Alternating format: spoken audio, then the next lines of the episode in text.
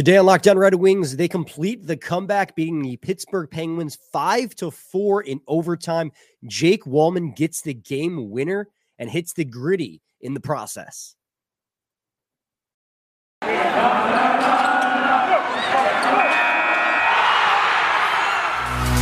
Your Locked On Red Wings, your daily podcast on the Detroit Red Wings, part of the Locked On Podcast Network. Your team every day.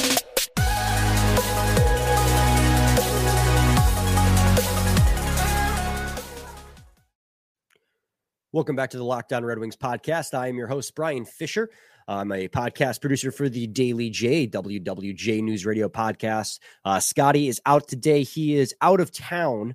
Uh, he's down uh, down south visiting family, and uh, today was originally a scheduled day off for us. I was also going to be out of town, but then I got sick, and I got really sick on Tuesday, which is why we didn't record. I'm a lot better today, good enough to go. I probably still sound uh, pretty sick, and you might see me mute the mic a couple times to, to cough a little bit. But nothing was going to stop me from recording after that heck of a comeback, a five to four victory after the Red Wings were down four to nothing at the end of the first period, four to nothing on what twelve shots. Just a, you know, going into the second period, I was not I, I, was confident I would not say this was a great game, but it was a great game. The Red Wings had 46 shots to end the game on Casey DeSmith. And man, he laid it all out there. To give credit where credit's due, before I get into how I thought the Red Wings really recouped after an abysmal first period, I, I want to give Casey DeSmith credit because he laid it all out there. He made 41 saves in this game. And yeah, his save percentage is going to show 891. But if you're a goaltender and you make 40 plus saves, that's not a failure on your part. That's a failure on your defense's part. That's a failure on your team's part. They did not back him up after a fantastic first. They let their foot off the gas pedal and just let the Red Wings walk all over them. And, you know, credit to the Red Wings as well as they regrouped. But man, Casey DeSmith was great in this game. But um, on that note, before I get into the actual game itself, uh, news and notes that I would have gotten to yesterday if we had recorded. Uh, Jakub Vrana, three uh, game AHL stint with the Grand Rapids Griffins. Game one is happening uh, as we are talking. It might be about wrapping up. As far as I know, they are down three to one, and he doesn't have a point in this game. The best thing he's done so far is, or the most notable thing, I won't say the best thing, but the most notable thing he's done so far is draw a penalty um, on a nice head fake play. Lack of production does not mean lack of, you know, making things happen, though. It's his first game back, first professional game back since October. So, as much as I would love to see him tear it up in the AHL, you know, let's let's temper those expectations a little bit um, I know I tweeted about it like, oh, he's going to tear it up, but uh, let's be honest with ourselves. It might take him a little bit longer to get back in the swing of things. And then also, uh, we're still doing the Kubalik uh, stick giveaway that ends on Sunday. So uh, it's Twitter only. So just go to our Twitter, follow Scotty and I and the podcast, and just retweet it, and you'll be entered to win. And then we'll announce that winner probably on it'll be on Monday's episode, so it'll be the second. So New Year's, uh, the day after New Year's, will be it, when it gets announced. But yes, the Red Wings bounced back. Uh, they they had a week off, and going into that first period, coming out of that first period, I should say, I was pretty down bad on how this team was performing. And you know, there's a big argument to be made here. They won their game, what seven to four against Tampa last Wednesday, snapping their six game losing streak.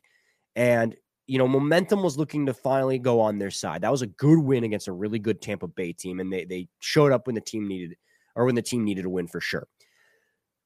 And that game on Friday got canceled because of the snow. Now, there are two schools of thought that occur here. One is, okay, good. They'll be able to get well rested for the game next Wednesday and heal up. The other one is, is okay, well, any momentum they're going to have is going to be gone. And one thing I tend to notice is the narrative is whatever it fits at that time. And that's just something that Scotty and I always say is if it fits your narrative. And going into this, I thought for sure it would be Red Wings are down four to nothing. Uh, they lost their momentum, but the counter argument would have could have been, well, they should be more rested. Um, Pittsburgh, to their credit, well, I don't know if this is to their credit, but they have played a game already. I think they played the night before and they got shelled. So they came out in the first period with a chip on their shoulder, and the Red Wings looked like a team that hadn't played in a week. Now, well rested, you know, second and third period would say they probably were. Uh, Pittsburgh, well, could have been fatigued because they played the night before and then put it all out there in the first period because they were angry. regardless, the Pittsburgh Penguins heavily outplayed the Detroit Red Wings in the first period. And you cannot rely on a five goal comeback in 45 minutes to win hockey games. And this is something we've discussed time and time again. This is not a recipe for long, uh, elongated success in the NHL, but I will not complain, especially with how abysmal that first period was with the history that has happened. Last year, they scored 11 goals on the Detroit Red Wings, if I'm recalling correctly off the top of my head, in Pittsburgh. So this is the first game in Pittsburgh since they shelled the Red Wings and put 11 goals on them. And it looked early like it was going to be that way again. I think I tweeted out the first period, don't worry, guys, they're only going to get outscored 12 to nothing at this rate.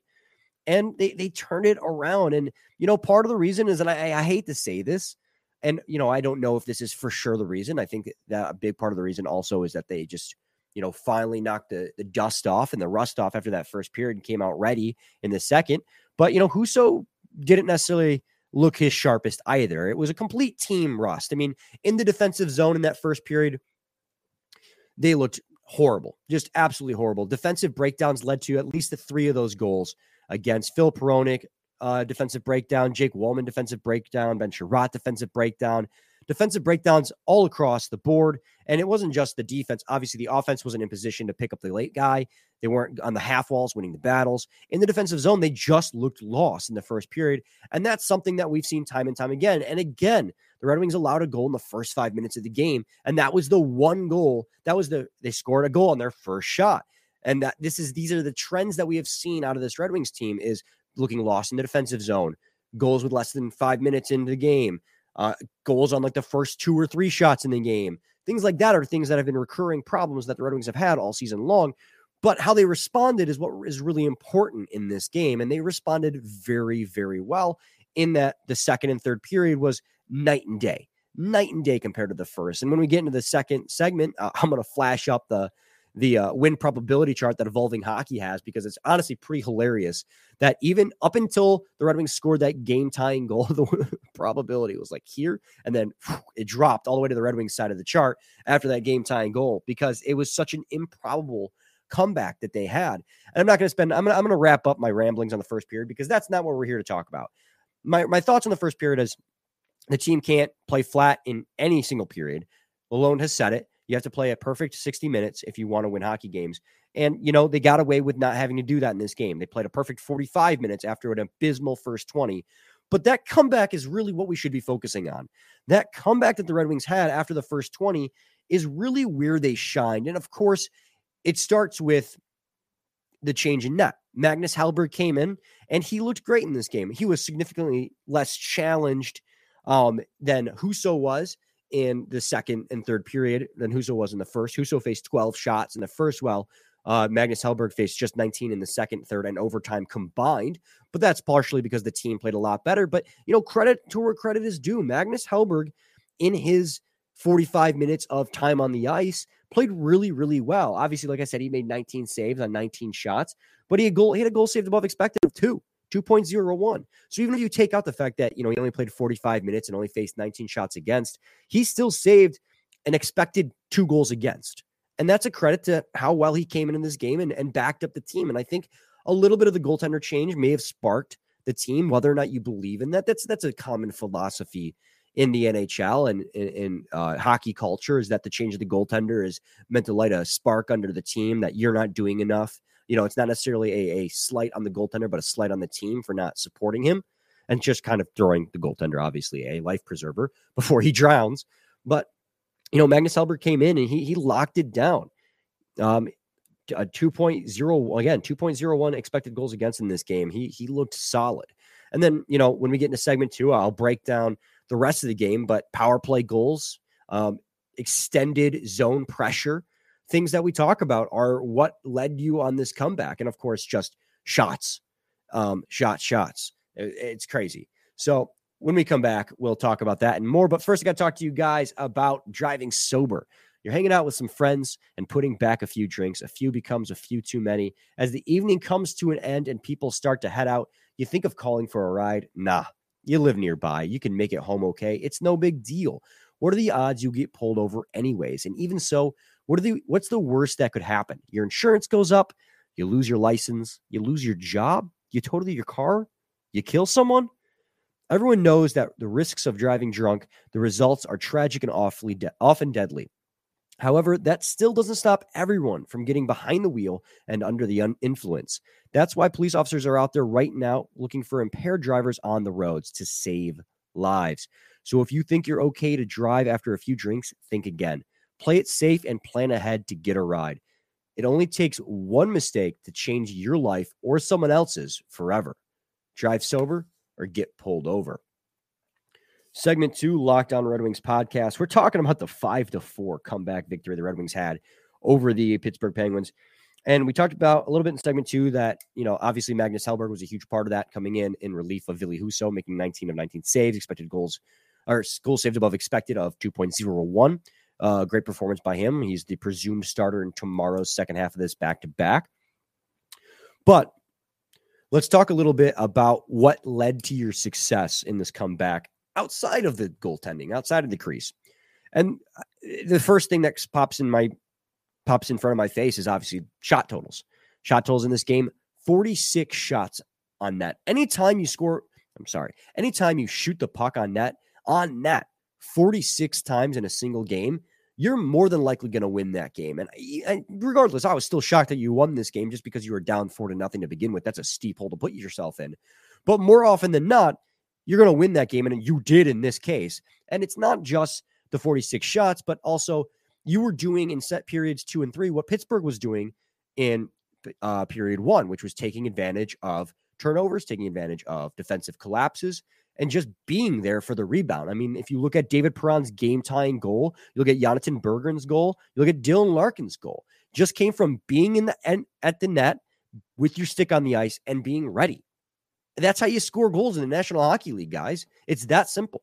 And then, of course, the one other goal was scored by who guessed it, Joe Veleno, who's been on a little bit of a heater here. And that, God, that's a conversation we got to have too. Is Vrana right around the corner, Fabbri presumably around the corner as well.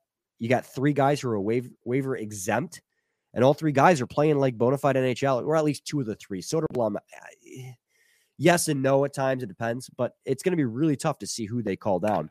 Excuse me one second as I cough. So it's going to be really interesting to see, but we're not going to talk about that right at this instance. Joe Veleno's goal came off sustained zone pressure. And that is something that we as Red Wings fans, and Scotty and I in particular, have been talking about for a long time that the Red Wings have got to do better if they want to score at five on five and score at five on five more con- uh, consistently. The Red Wings have a habit of scoring a lot of the time off the rush. Um, Jonathan Berggren's goal, in fact, was scored off a sustained zone pressure. Get in the offensive zone, set up, cycle. And that is exactly, I remember seeing a graphic after the first period after Pittsburgh was up four to nothing. And Bally Sports Detroit, John Keating pointed it out. Zone cycles. That was what Pittsburgh was killing the Red Wings at. The Red Wings are killing Pittsburgh in every single statistic, including faceoffs. The Red Wings have not done a whole lot this season, but zone cycles. Pittsburgh was doing a magnificent job at. And the Red Wings came out in periods two and three and dominated that facet of it. They got in the offensive zone, they established pressure, didn't just score, shoot the puck, not get the rebound, and then have to break back out again because the Pittsburgh Penguins are coming back the other way. They sustained zone pressure. You know, Ben Chiarot, you know, was able to keep that puck in the offensive zone on Joe Veleno's, but you know, prior to that, they were cycling the puck, making passes happen, shooting the puck. Joe Veleno was able to take a um, I think it was a Ben Chiarot intentional pass out in front and redirected. It was a great look by Ben Chiarot. But that goal doesn't happen if the team doesn't establish zone, zone presence. The same thing on Jonathan Berggren's goal. You know, it was a little bit of a lucky bounce off of, uh, I believe, Elmer Soderblom. It technically is unassisted here. Um, I don't know if ESPN is 100% accurate, but I believe it came off Elmer Soderblom's skate to Joe Veleno. It was kind of a lucky bounce. But again, sustained zone pressure, net front presence led to a goal. And that's how you score consistently at five on five in the National Hockey League is zone pressure. You can't just skate in the zone, shoot the puck, and expect to score every single time. It's great that you can do that. It's still a phenomenal thing to have, but it should be supplemental to sustained possession. Sustained possession is how you win hockey games. And that was two of their five goals in this game. The other two, power play goals. That's something else we've been hammering home as special teams. Again, supplemental. Five on five presence is where you need to thrive if you want to win. But It's great supplemental ways to winning hockey. And the Red Wings had two power play goals in this game against a Pittsburgh Penguins team that hadn't allowed a goal in like four games or something. I can't remember what they said on the air, but it was like four games or something like that. The Pittsburgh Penguins hadn't allowed a power play goal against, and they allowed two in this game. Uh, Dylan Larkin's was a little bit of a flutter, a little bit of luck. Raymond and Hronek got the assists on that one. David Perron's later, he was in his spot. He was in the left dot. That's his office. You know, I, I mean, I don't know if I, I can actually call it the off his office because it's Ovi's office, but David Perron makes a living um, there as well, a discounted living compared to Ovechkin, but a living nonetheless. And he was ready for the rebound. It came right to him, and he buried it for the game tying goal with less than five minutes left to play in regulation. So those things combined led to, you know, a, a great comeback. And then, of course, going into overtime, I thought Andrew Copp was going to bury that. I can't believe Andrew Copp hit the the post. You want to talk about a Ford who is uh, snake bitten? It's Andrew Copp. He has been consistently putting himself in a position to succeed offensively and just can't find a way to bury the puck. I think he has what two, maybe three goals on the season so far. Uh, I know he's starting to get some apples. Obviously, he got the apple on Jake Walman's overtime winner, but for them to come back down the ice the other way, Magnus uh, Hellberg just stones them and then come back the other way, and Andrew Copp feeds him a beautiful. All Walman had to do was redirect it. He didn't even shoot that puck. A beautiful feed and a great job by Walman to sneak past the defenders, put on the afterburners, get behind the defender. So all he had to do was redirect it. A great feed by Walman, or a great feed by Copp, great uh, awareness by Walman, and a great redirection. And he finishes it off by doing nothing else but the gritty. And I can't believe I saw that on national television or local television, but I can't believe I watched that on television. Is a National Hockey League player celebrate his goal, his game winning goal, by doing the gritty. And, you know, Jake Walman continues to be one of those players that just, again, I, I talk about it. He goes, oh no, oh great, oh no, oh yes. Like he's such a flashy player and it comes in moments, but and he had a couple moments early in the game that had me, you know, shaking my head. But he he made up for it, man. That overtime winner and great call by Lalonde to put him out there because he has the offensive upside. So if you want a defenseman out there who's going to try and win you hockey games, Jake Walman's a great candidate. Him and Hronek both are great overtime uh, candidates to try and win you a hockey game. So you know, I'm I'm happy for Walman getting the opportunity, and he's definitely played well enough lately to get that. You know, look at some more of the advanced numbers in this game. Um, uh, Dylan Larkin, Michael Rasmussen, and David Perron's expected goals for percentage in this game 85.20%. Their top line in 1246 of five on five play had an expected goals for of 9.96 and expected goals against of 0.17. That's how dominant your first line was in this game. That's incredible considering that they're playing against a first line against not even not even a first line. Let's let's take that out of it. You're playing against a team that has Malkin, Crosby, Letang, and Bryan Rust on it. All four of those guys are phenomenal players. And I would take any one of those play- players on the Red Wings in a heartbeat. And the Red Wings dominated those players. The, the, the, Malkin and Crosby didn't have a single point in this game. How often have, as Red Wings fans, we've been able to say that? Crosby and Malkin, two instantaneous Hall of Famers. Maybe Letang too, probably Letang. Not a single point in this game. I mean, that's that's great to see. That is absolutely great to see. You talk individuals that absolutely shine. Obviously, Larkin, Rasmussen. Again, Rasmussen continuing to prove his, his redemption arc has been great. Um, whether it's at center, whether it's at wing, whatever he's doing, he has been playing phenomenal this year. And he's playing top line minutes with Dylan Larkin. And his chemistry with Larkin has really shown. His hands have improved massively. His skating, I will, I will scream it to the moon. His skating has improved so much since years prior. Michael Rasmussen was second on the team with an expected goals for of 85.78 and a Corsi for of 55. Corsi was a lot closer um, across all metrics for both teams. Uh, the highest Corsi for in this game obviously went to Dylan Larkin at 58, but you know expected goals for weights those shot attempts for quality, and that's where you get the uh, 85 percent. Um, obviously, big part of that is Larkin actually had a goal in the game, which is why his was 85 percent. But Michael Rasmussen and David Perron also had an expected goals for of 1.3 and 1.32. Rasmussen didn't have a goal in this game, so that you know that first line played great. Phil Hronek had an expected goals for of 1.56, a goal and a half. Ben Chiarot had an expected goals for of 1.61. You know, Michael Rasmussen's expected goals for the one his is so high because he missed that cross crease attempt. I, I, guarantee you that's why his is so high, but without a single goal against. I'm curious why Ben Chiarot's is so high. I'm curious what shot he took. I can't remember off the top of my head that would have qualified him for that high of an expected goals for percentage. But you know, at the end of the game, there's only a handful of Red Wings that put up poor numbers on the uh, expected goals for percentage. Not that that's the end all be all. I mean, first period, for instance, the Red Wings outshot the Pittsburgh Penguins, but it sure didn't look like it on the score sheet as the Pittsburgh Penguins heavily outplayed them. Sometimes the eye test is a better is a better uh, litmus test for how well the team's playing than the statistics. But you know, only a handful of these players statistically had bad games. Pius Suter, man, an expected goals for relative of negative 46.27. That was a his whole line was really um, underwhelming in this game. Oskar Sundqvist had a really bad turnover in, late in the third period to center to the middle of the defensive zone that almost caused a goal and sustained pressure in the defensive zone. Had the Red Wings on their heels right after they had tied it up. That made me really nervous. That line probably was really really weak, but the rest of the lines looked pretty solid. You know that fourth line of uh, Veleno, Berggren, and Rasmussen, or not Rasmussen, sorry, Soderblom continues to produce. Those young guys continue to produce, and lines one and two looked pretty solid. So you know, outside of that first period, guys, I, I have nothing but good things. I know I teased, I know I got to go to break again, but I teased this evolving hockey uh, probability chart. So I will pull it up and show you guys what I'm talking about here. But look at this probability chart that the Red Wings have. it was at one point 99%, at two different points, it was 99% for certain the Pittsburgh Penguins are going to win this hockey game. And then the Red Wings, you can see it right here.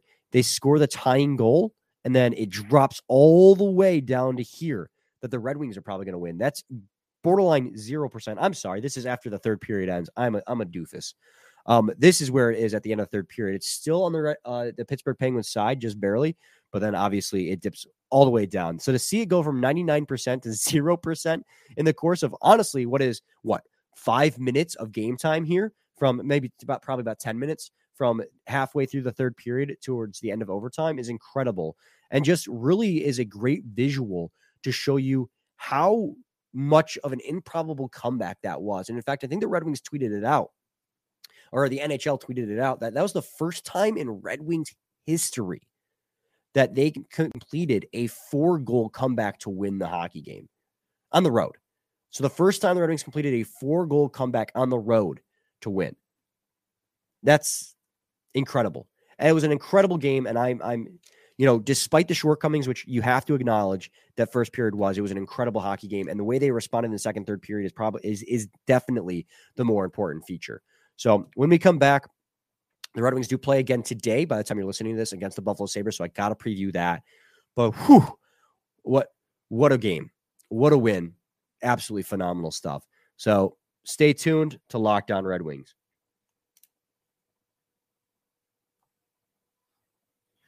segment three, Locked On Red Wings podcast. Again, I'm sick, guys, still, still recovering from illness. So give me a second while I, I get a cough out.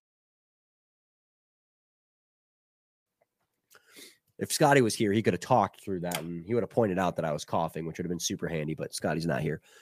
Um, yeah, the Red Wings play the Buffalo Sabres on the second half of a back to back because, you know, God bless the NHL and their scheduling. And also, so the Toronto Maple Leafs got fined hundred thousand dollars because they traveled on the day after Christmas, which is technically not allowed given the collective bargaining agreement. I'm going on a tangent. I, I recognize this, and I'm sorry, guys, but I don't blame the Toronto Maple Leafs for traveling on the 26th when they had a game in St. Louis on the 27th. Like, what is the NHL? We we complain about the NHL scheduling all the time, but what is going through their minds where they're like, they left at like 10:30 on the 26th, 10:30 p.m. on the 26th and they're they they just ate it. They ate the fine because it's more important for the team to get to St. Louis at a reasonable time and get well rested for the game than have to leave at midnight or later to fly to St. Louis and have less rest and be less prepared for the game against St. Louis. I, I would have done the same thing if I was Toronto. If the Red Wings would have gotten fined for that, I would have been like, yeah, that makes sense. You want to be ready for the game. If you're going to make it mandatory that teams can't travel on the 26th, then don't give them games on the road that are hours away the next day. It, just makes no sense. But anyways, I'm going off on a tangent. The Red Wings play the Buffalo Sabres. We're currently fifth in the Atlantic Division, right behind the Detroit Red Wings. This is a team that lost eight in a row not that long ago. And honestly, last I checked in on them, that is what I remember happening. But since then, you know, they've been hot and cold. They've been hot and they cold. They've been hot most recently, they're on a four game win streak, and their situation to the Red Wings coming into this game is very similar. Now, the Red Wings were losers of six before finally breaking that against the Tampa Bay Lightning, where the Buffalo Sabres were winners of four. But they lost, they had two games postponed due to the same winter snowstorm that we here in Michigan experienced. It was more cold than it was snow. We didn't get nearly, at least on the east side of the state, southeast side of the state, we didn't get nearly as much snow as uh, was predicted. I think we got like three inches, something like that. But the cold and the wind and the ice uh, postponed two games, one against the Lightning, who the Red Wings had just beaten, and the Buffalo, or sorry, the Columbus Blue Jackets, they're Buffalo. So they're going to be in the same position. We are now in the position the Pittsburgh Penguins are in, and the Buffalo Sabres are now in the position the Red Wings are in. They had an extended period of time off. They're going to be well rested. The Red Wings are coming off a second or coming off a back to back. Now, unlike the Pittsburgh Penguins, the Red Wings won the game and an incredible fashion. And the Red Wings are historically, at least this season, at least this season, I won't say historically, but this season, the Red Wings are, have been very good on back to backs, on the second half of back to backs. They tend to win those games. So, you know, this is the makings of a, a very interesting matchup. And I talked, I first thing I opened the show with, or one of the first things I opened the show with, was talking about momentum versus rest. And we're going to see tomorrow what is gonna what what is gonna win out. Are we going to see the Buffalo Sabres team with that's going to be well rested after more than a week off? Or are we going to see the Detroit Red Wings team uh, that has won two straight games and won the night before and come in with the ball rolling? Is their fatigue going to catch up with them? Or is the Columbus Blue Jackets legs going to be a little bit, you know, got lead in them because of the fact that they've had time off? That's going to be the storyline of tomorrow. Um, and one more thought, too on the uh, Pittsburgh Penguins game as well is the Red Wings actually won a game in overtime. I think that's like the second game they've won in overtime this season, maybe third. They have like seven overtime losses, which I think was is that was at the time last I had checked, like tied for league lead in overtime losses. So great that they won the win. Get they actually got a win in overtime. But back to the Buffalo Sabres. Uh, they're three points behind the Detroit Red Wings so far. Um, Red Wings at 37 points, Buffalo Sabres at 34 points. And you know, they're not a team that you should underestimate. And I, I stand by that because they got some really good players on that team. They're a really young team that I think is going to be very good in the next couple years. They're not quite there yet, but man, is their core exciting. And the great thing about their core, so the Red Wings have like kind of paced their core out. So you obviously have like the first group of the new core, which was Larkin and Bertuzzi. And those guys came up in like 16, 17, 18. And you brought in after that, you have the next iteration of core. You had Filip Hronek. Um, well, and everyone else after that's kind of gone. So I guess just Filip Hronek. Um, and then after that, Lucas Raymond, Moritz Seider, then to come Simon Edvinsson. Uh, you had Soderblom this year, Joe Veleno last year. So you know you've had a couple different, and that's how you normally want to do it. Is you want your your your new core to be a mix of um, young young guys and really young guys i guess is the right way of saying it. Well the, the, the, buffalo sabres they do have that but they have a lot of really young guys. Um you know what? No i take that back. I don't know if i can call that necessarily true because i, I keep having it in my head and this is this is a, a fault on my part. I always think rasmus dahlin is super young but he's not. He's been in the nhl for quite a few years already. So they do have that that that multiple iterations that the red wings have. They have rasmus dahlin um, they have guys like Dylan Cozens. They have guys like Owen Power, obviously. They have a lot of young guys. And then, of course, they have Tage Thompson, who's in 32 games played, has already got 50 points on the season, 26 goals, 24 assists. He, I don't know, man. Last year was an explosive year for him.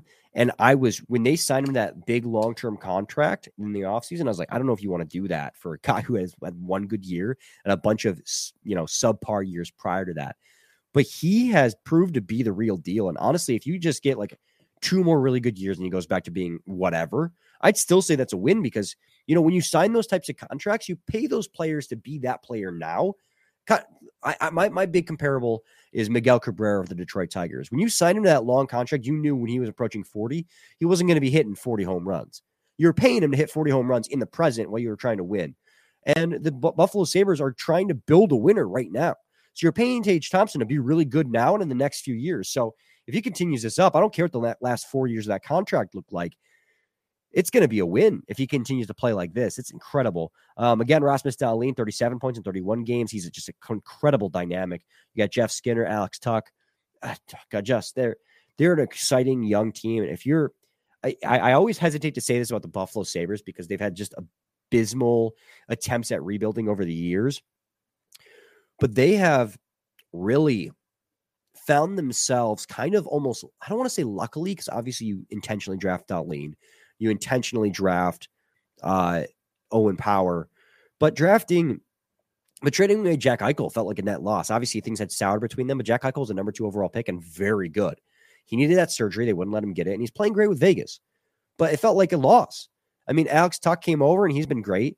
And you got lucky that Tage Thompson turned into this superstar you wouldn't have realized. You traded away Ryan O'Reilly, who was presumptively part of that core at the time. If things have just kind of, I won't call it luck because that would be discounting what the general manager, general managers have done in this process. But things have really fallen into place for the Buffalo Sabres. I'd be really excited if I were a Buffalo Sabres fan. Um, but I've kind of gone on a tangent here, not really talking about the game matchup itself. Um, they in in net, Craig Anderson at what 42 years old has a 922 save percentage. He retired and then decided a week later he was going to unretire for one last ride. I, I I don't. He's. I think I said this last time we previewed the game against the Buffalo Sabres, but I joked that he was like the Tom Brady of the NHL just without the rings. In that, and I I don't mean to draw comparables to you know the greatest football player of all time with what seven Super Bowl rings. But the fact that he is playing at this caliber at his age is the part I'm comparing to. 42 years old and a save percentage of 922 is absolutely incredible. I, I cannot wrap my head around the the way this guy is playing hockey right now. Absolutely phenomenal. Um, obviously, the Red Wings got blown out by the Buffalo Sabres earlier in the season, uh, eight to three, um, and then lost in the shootout to the Sabres most recently, five to four. So the Red Wings have two more opportunities to break even on the season series. Um, t- tonight will be obviously be chance number one, and then the second chance will be late in the season in April. So this is a team that you look at. The Red Wings should be able to beat. They should be able to beat the Buffalo Sabres without a doubt. Um, but you haven't done it so far this year, and it's time to do it. You know the momentum's on your size side. Yes, you're coming out and you're playing a game off a, a game last night, so you might be a little bit fatigued, but no excuses. You got to win hockey games. But uh, Buffalo Sabres have the ninth best Corsi for percentage at even strength in the league, an expected goals for percentage of 48.96 at five on five, so just slightly below uh, that 50 percentage marker. So they're a very good even strength hockey team. Um, so yeah, you just gotta. The advice here, guys, is the same. It's always been. I don't have some magic formula for how you're going to beat the Buffalo Sabres. The way you're going to beat the Buffalo Sabres is play a complete 60 minutes and don't shoot yourself in the foot. That's that's the brand of hockey the Red Wings are going to be winning winning with this year. Is don't shoot yourself in the foot and play a complete 60 minutes. There you have it. I got a cough. So yeah, that about sums up my thoughts. Thanks for bearing with me on a um I'm sweating. I'm, I'm literally sweating right now. Um, I, have been sweating on and off all day, part of being sick and getting over being sick. But thanks for bearing with me on this uh, post flu. I tested negative for COVID twice. So post flu, post cold uh, podcast as the Red Wings complete the overtime victory, five to four over the Pittsburgh Penguins to win two in a row. Jake Walman does the gritty. Uh, we'll, we'll be back with a new episode tomorrow. Scotty should be with me then. Same time, same place. It's your team every day.